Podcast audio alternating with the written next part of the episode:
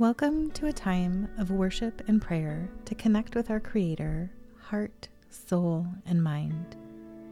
In Matthew 22, the Sadducees ask Jesus what the greatest commandment is. His answer is twofold. He replies, You shall love the Lord your God with all of your heart, and with all of your soul, and with all of your mind. This is the great and first commandment.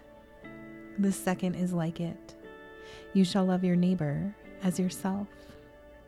So, friends, this time is a time set aside for us to worship and pray, not only with our minds, but with our hearts and our souls, so that we can be transformed from the inside out and love our neighbors as ourselves. My hope with these weekly meditations is to give us space to reflect on what we heard in this sermon on Sunday. How do we take what we heard and know in our heads to be true and let it transform our hearts into the likeness of Christ? So, wherever you are, I just invite you to take a deep breath in through your nose and let it out through your mouth. In through the nose and out through the mouth. One more time, inhale through the nose. Seal the lips and exhale through the nose. Continue breathing with your own rhythm of breath, inhaling and exhaling through the nose. Genesis 2 7 says, Then the Lord God formed the man of dust from the ground and breathed into his nostrils the breath of life, and the man became a living creature. So, as you're here, just breathing in and out through the nose, I invite you to take a moment to give thanks to the one who gave you that breath and know that he is as close to you as your next breath. As you're here, I just invite you to begin to notice what your breath is like. Where do you feel your breath in your body? What is the pace of your breath? Maybe begin to feel the temperature or quality of your breath. As you breathe in, can you invite your breath to come all the way down to the bottom of your belly? Let your ribs expand, let your belly expand. And then as you breathe out, imagine that you're emptying a balloon, releasing that stale air that no longer serves you, making room for fresh, life giving oxygen. And then just continue to let each breath become a little longer and a little slower than the last. And now let's just begin to notice your body. If you're seated in a chair, I invite you to plant your feet firmly on the ground and sit up nice and tall. Or maybe you're walking as you're listening to this. If so, just begin to notice your feet as they move along the ground. Whatever you're doing and wherever you are, relax your shoulders away from your ears, relax your jaw, and just continue to breathe deeply the breath of life. To connect our minds to our hearts and our souls, we're going to practice breath prayer. This practice of breath prayer is the intentional linking of our breath with a word or a short phrase. Our breathing is something that comes naturally. It's automatic, continuous, and involuntary.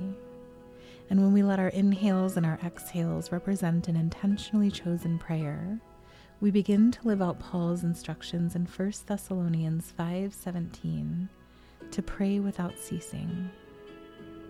So in the quiet of your heart, on your next inhale whisper, I will walk and exhale in faithful obedience. Inhale, I will walk, and exhale in faithful obedience. Take a moment to just breathe and pray it out with your own rhythm of breath. Inhaling, I will walk, and exhaling in faithful obedience.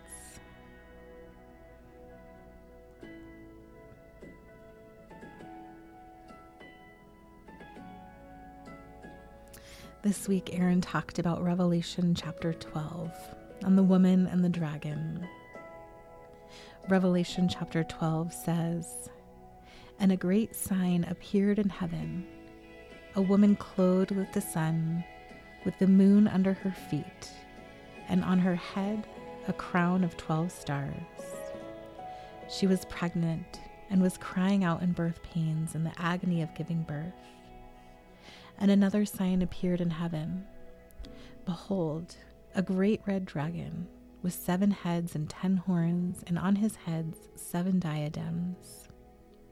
His tail swept down a third of the stars of heaven and cast them to the earth. And the dragon stood before the woman who was about to give birth, so that when she bore her child, he might devour it. She gave birth to a male child, one who is to rule all the nations with a rod of iron. But her child was caught up to God and to his throne, and the woman fled into the wilderness, where she has had a place prepared by God in which she is to be nourished for 1,260 days. Now war arose in heaven. Michael and his angels fighting against the dragon. And the dragon and his angels fought back, but he was defeated, and there was no longer any place for them in heaven. And the great dragon was thrown down, that ancient serpent who is called the devil and Satan, the deceiver of the world. He was thrown down to the earth, and his angels were thrown down with him. And I heard a loud voice in heaven saying, Now the salvation and the power and the kingdom of our God and the authority of his Christ have come. For the accuser of our brothers has been thrown down, who accuses them day and night before our God. And they have conquered him by the blood of the Lamb and by the word of their testimony, for they loved not their lives even unto death. Therefore rejoice, O heavens, and you who dwell in them. But woe to you, O earth and sea, for the devil has come down to you in great wrath, because he knows that his time is short. And when the dragon saw that he had been thrown down to the earth, he pursued the woman who had given birth to the male child. But the woman was given the two wings of the great eagle so that she might fly from the serpent into the wilderness, to take place where she is to be nourished for a time and times and half a time. The serpent poured water like a river out of his mouth after the woman to sweep her away with a flood. But the earth came to help the woman, and the earth opened its mouth and swallowed the river that the dragon had poured from his mouth.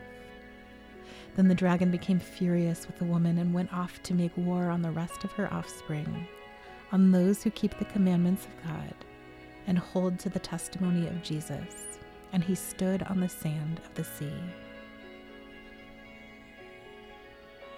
Friends, as I've said in the past weeks in this series, there is so much in each of these sermons that I feel nervous about writing this meditation so, what I'm going to share is what stood out to me the most from this sermon.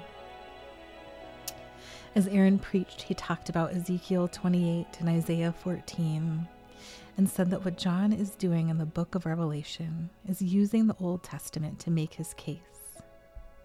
That instead of thinking about the future, the first readers of this book are drawn back to the text, and the text says that there has always been a great war, and it will happen in the future but we are part of something today. Not some future thing, but we are part of something today. Friends, this is what drew me to Aaron's preaching in the first place. I remember when he first got here and talked about how the message of the Bible isn't for some glad morning when this life is o'er, I'll fly away. But this is a book for today and about how I should live my life so that I can bring heaven crashing down to earth. And I loved this message. I feel like the Christianity I was raised with was a how do I get out of hell type of faith. Like a how do I accept Jesus as my Savior but still look and act like the rest of the world? Which, if I'm honest, that's why I didn't pursue a relationship with Jesus when I was younger because I thought I had my ticket out of hell because I had said yes to Jesus. But my life didn't look like that. And friends, what Jesus is calling to us is not that type of faith. He's calling us to a total transformation of our hearts so that we look like Jesus while we are here on earth. It's about how do we bring heaven crashing down to earth, and that this message from the book of Revelation is no different. This is a call to action. So, as Aaron preached about the dragon from Revelation chapter 12, he pointed us back to Genesis chapter 3 specifically Genesis 3:15 that says, "I will put enmity between you and the woman, and between your offspring and her offspring. He shall bruise your head, and you shall bruise his heel." Aaron reminds us that the original readers of this book were Jewish, and that the rabbis taught that Genesis 3:15 happens in fulfillment as we are walking in our faith.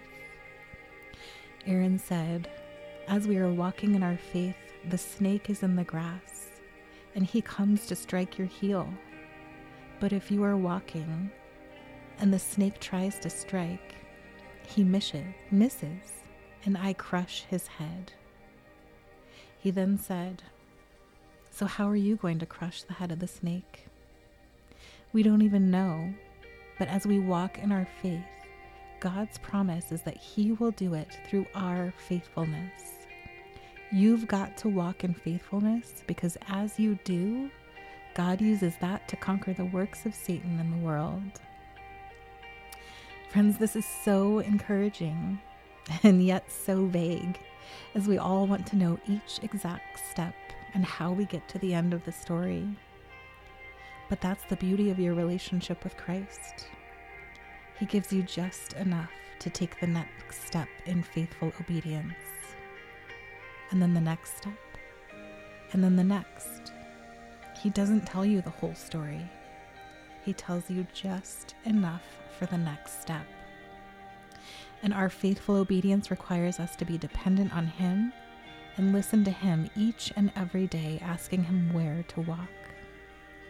And as Aaron said, we have to keep walking. We can't just stand there. So, friends, I ask you today, what does your walk with Christ look like? Are you even walking at all? Or are you sitting on the sidelines waiting for some glad morning when this life is o'er? Is your walk one where you're asking Him to speak to you about each decision in your life and only doing what He wants you to do? Or are you trying to go your own way? Or maybe you're just starting out in your walk with Christ and you have no idea what walking with Christ even looks like. If that's you, that's okay. I'd love to encourage you as you walk, so feel free to reach out with me to connect. Friends, I just want to encourage you that wherever you are, it's okay. That's your unique starting path. So start there and know that God is inviting you to walk the path that He has laid out for your life. So, Father God, I just thank you. I thank you that we are part of something today, that right here, right now, you are calling each and every one of us to walk in faithful obedience, the path that you have laid out for us. Lord, I pray for perseverance, strength, and endurance for each person listening to keep walking and to not stand still. And Lord, I pray for those that don't know what walking with you looks like to have the courage to reach out and find community to help them get started on their walk. Lord, it's in your precious name that I pray. Amen